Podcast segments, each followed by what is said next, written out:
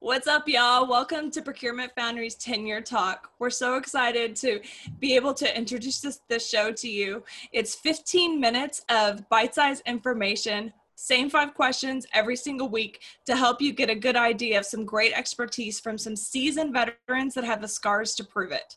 I'm your host, Katie McEwen, and I'm so excited to be here with you all today. We are live every Friday at noon Eastern, and I am so excited to introduce you to our guest today.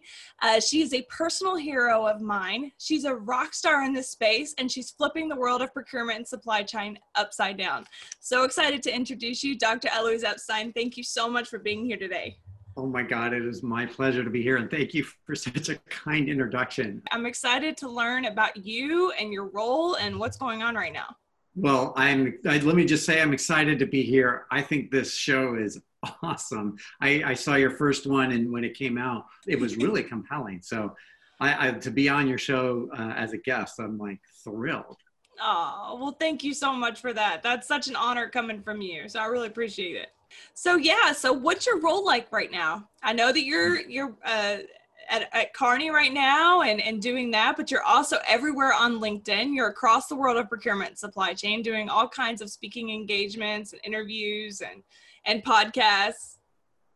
Yeah, so so for those that don't know me, I'm I'm a vice president at Kearney, and I do procurement and supply chain future looking strategies around digital. Uh, I know that's a mouthful, but um, I do a very specific thing. It's it's procurement, it's supply chain, um, or to digital as applied to procurement and supply chain and i really my my brand my expertise my experience is around looking at how digital is disrupting these traditional functions. And and i as i like to say and i also like to talk a lot but uh, i like to say 2020 is the greatest time to be in procurement. You know, if you look back at the last 20 years this this function has gone through a maturity process. And now as we look at the next decade even with covid looking at the next decade, we have a young generation of people like yourself that are coming up. Uh, it's a very diverse uh, group and a very passionate group. And if you look at all the activity, you know, on LinkedIn, not only you know uh, uh, around you know what what we're talking about or what you see you know um, in general, but you you see procurement foundry, you see um, new voices. Uh, it's it's a great time. To me, the next decade is full of opportunities. Oh, I completely agree. It seems like procurement has hit the center stage, and procurement processes are finally getting the attention of CEOs and stakeholders, and it's really moving the needle uh, with procurement and procurement process. So yeah, I think that's so true. You've had tremendous success in this space. What would you say is the number one mentor or coach or, or boss that inspired your road to success? So who was the the mentor in your life, that number one coach or boss that influenced your your path to success? Well, as a, any good consultant, I'll take the question and redirect it into the question I want to answer. Uh, but um, I, I, I, would have to say that, that, that, that, a huge key to my success has happened over the last year. And it, it, it, started with me coming out and what the firm has done to support me. And probably one of the, the most important uh, things that they've done is they set up a team to support me and actually ensure my success coming out in a, high value management consulting firm is not an easy thing just logistically because there's a lot of clients there's a lot of client relationships. And so Kearney really stepped up and they they dedicated a team of eight people uh, senior consultants or, or you know my, my peers to help me through my transition. And that team was amazing. I have to tell you that each one of those eight people ensured my success on a day to day basis, both leading up to my announcement, but also after it. And then this has happened actually eh, more broadly in my external network of, of people that are working on my behalf. And, and in some ways, I want to say publicly thank you. Um, because it is scary, it is um, it's hard uh, many times, and to know that you know people really will will rally behind you. That that has been probably in the last year the biggest key to my success. To know that you are loved valued and supported being in the position that you are i'm sure is everything. Um, but i love you and i support you. And uh, if you ever need anything from me i'm here for you thank you. I really appreciate you saying that. That means a lot. Thank you. Oh, of course totally. so what's the most innovative thing that you're seeing in the space right now? What is 2020 why does it have you so excited? Probably the biggest innovation that I've seen is is is around sustainability. And i don't mean the actual execution of it. I mean the strategy around it. And it's and i know sustainability is the last thing on everybody's mind at the moment. But i th- i would argue it, it's it was a it was a huge strategic objective prior to covid and i argue it will come back.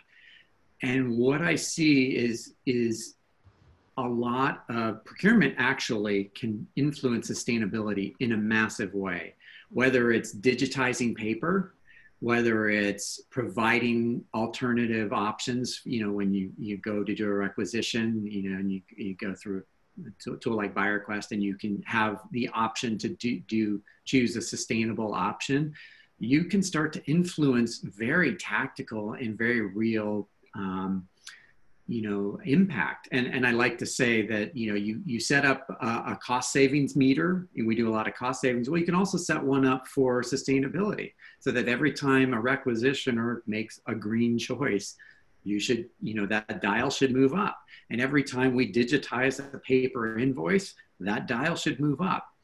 And and then we can keep going up the value chain right? And we can go into sourcing. And every you know sourcing event should include a sustainable choice in the coefficient. And guess what? You know we start doing awards with a sustainable choice. Maybe we pay 2% more but we made the sustainable choice and guess what? That meter starts running. And onboarding of you know suppliers that, that do sustainability and all of that drives that meter up. And then then you do the breakthrough innovation. And that's where understanding your supply base and their capabilities all of that then starts to really move the sustainability needle. And, and i would say that that comprehensive vision is is is not or that comprehensive strategy is not because any one person is doing it. It's not one consulting firm. It's not one technology. It's an amalgamation of of everybody coming together to drive sustainability forward. And that's probably the best innovation i've seen uh, aside from procurement foundry because i probably would have said the same thing and i know mark said that. So that's true. Well it's building a, a, solid foundation. Not only is it about sustainability but it's also about relationships and networking. Yeah. you know because you're not going to know about those those practices unless you're you're networked and you know reaching out to you know friends and, and practitioners in the industry. So yeah that's great. So what is one unique thing about you that nobody in this industry probably knows about? Your friends and family can know but something that's unique to you my undergrad degree is in theater um, so okay i got you ah, yeah that's shocking that's yeah. shocking so uh, did you do a lot of uh, plays after college or? So I got it out of college. So I, so I, I was directionless coming out of high school and, um, and I, I, went to junior college for two years and was doing theater there in, in a really good theater program and then transferred. So, uh, and so by the way, going the junior college route, hey, it worked out for me because I ended up with a PhD and two master's degrees. So, um, wow. Uh, but um, uh, and and I was doing theater because I enjoyed it, and and sort of like you were talking about relationships, I was developing good relationships and friendships, and um, and I worked backstage doing production management, and and so yeah, we're really getting into things people don't know about me. Um, I've never said this publicly, um, but then I then I went to work um, in in touring the, the country, working with dance companies, doing their uh, production management. Fascinating. Yeah. Wow, I would have never guessed that. That's so interesting. And it's mm. interesting how those skills paved the way for your success you know, I'm sure you tap into that at some point, especially with doing things like this, you know, preparing for the camera, preparing for speaking engagements. I mean, theater's all about pulling in that confidence and showcasing it for an audience. And you do that very well. Well, thank you. Well, and it's exactly as you said, right? Theater has really helped me in storytelling, right? And ultimately, especially as we talk about data and analytics and even strategy, it's all about the story and so being able to clearly and concisely tell a story and bring it to life, that's probably the skill that has helped me the most.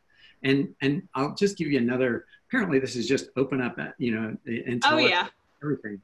But what what I but I do talk about this a fair sometimes is is I work with a public speaking coach, and um, I work every week and so so I, I, I appreciate you saying that but it's also because i work on it very hard and i have been doing that for three years because i was a a lazy speaker before. And and i've gone through this journey with with my public speaking coach to get better to refine my storytelling. Um, and then just this another little piece. I actually um, do uh, solo performance where I write and talk about my experience um, in, in, as a trans woman. So um, fascinating. So, um, so my last performance, uh, I uh, talked about the difference of traveling as a man and traveling as a woman, and uh, or, or traveling as a pretend male and and and as a woman, and the differences, and uh, it's it's it's pretty funny. Um, where can I see it? Is it on the internet or? Yeah, there, there is a there's a link. I, I, uh, I if anybody wants to see, we'll post it in the comments. oh, so, I love so that. You got some really good information that I've never told really publicly. I love that. Oh, that's fantastic. I can't wait to check that out. Well, I'm sure you're wonderful and I'm sure it's hilarious. Uh, yeah, I can't wait to check that out. So, what advice would you give to, you know, folks that are trying to claw up the ranks, people that that want to have the sort of success that you've had. Uh, what advice would you give them? I think probably specialize in something and be good at it. Don't pretend. Don't, if you don't know something, you don't know it, and either go figure it out, go Google it in the background, or or um, you know uh, do whatever you have to do, but but don't pretend because in this era of of hyper transparency, it's easy to figure out when somebody doesn't know what they're doing uh, or, or, or what they, they don't know. Because we're in an era where expertise, you pay premiums for expertise. And if you don't have that, Googling that or reading off a, a, a playbook isn't going to get it done. No. Like you need the experience and however you get it. And um, this is why I mentor people and, and just help people along because I want them to not make that mistake. And, um, and so I think that, and then the other one is storytelling and, and I would say authentic storytelling because oftentimes it's very easy to tell the story you think you want, they want to hear, you know, others want to hear. Um, but that doesn't create meaningful connections and relationships. And being honest and transparent and even if it's scary and and you know as a queer person and, and i talk to a lot you know a fair amount of queer people like it's the like it's a hard decision to open up to complete strangers about being different. And although i don't really have that choice um, my my my queerness kind of comes before I even open my mouth. And when I open my mouth, it becomes obvious. But but even so, there are others, you know, that it, it, it's hard to decide to make that decision on being authentic. And whatever your authenticity is, you know, whatever whatever the, the realness in your life is, hiding that doesn't serve you. Like it's, you know, we like mental health. If you, I was talking to to somebody earlier, like if you have mental health problems that's a real uh, you know it's a real thing and and that you shouldn't feel ashamed about it. Absolutely. and that's what i've learned is is that makes the human connections. Yeah own it. Own who you are. It's not about faking it till you make it. It's about being who you are and using that as a catalyst to connect with other people. Yeah, and you've done that so well well, thank you. But guess what? Everybody has it, right? It's just because you're an executive doesn't mean you've all of a sudden stopped being human. Right. Right. It's it's like you know, uh, executives have kids. They have stressors in their lives. They have some have mental illness. Some are queer. Some are, you know, you know, fill in the blank. So, like, why not connect with them on a human level? Exactly. Exactly. It makes you it makes you authentic. It makes you more human. And that's that's what we're all trying to do is just connect as human beings and and be the most successful that we can possibly be. So thank you so much for that. You are incredible. You are such a great uh, inspiration to all of us. And we're so thankful that you joined the show today. Uh, thank you so much for everyone who tuned in. We're so grateful for you and your time. Everyone go out there and have a very blessed week. Thank you. Thank you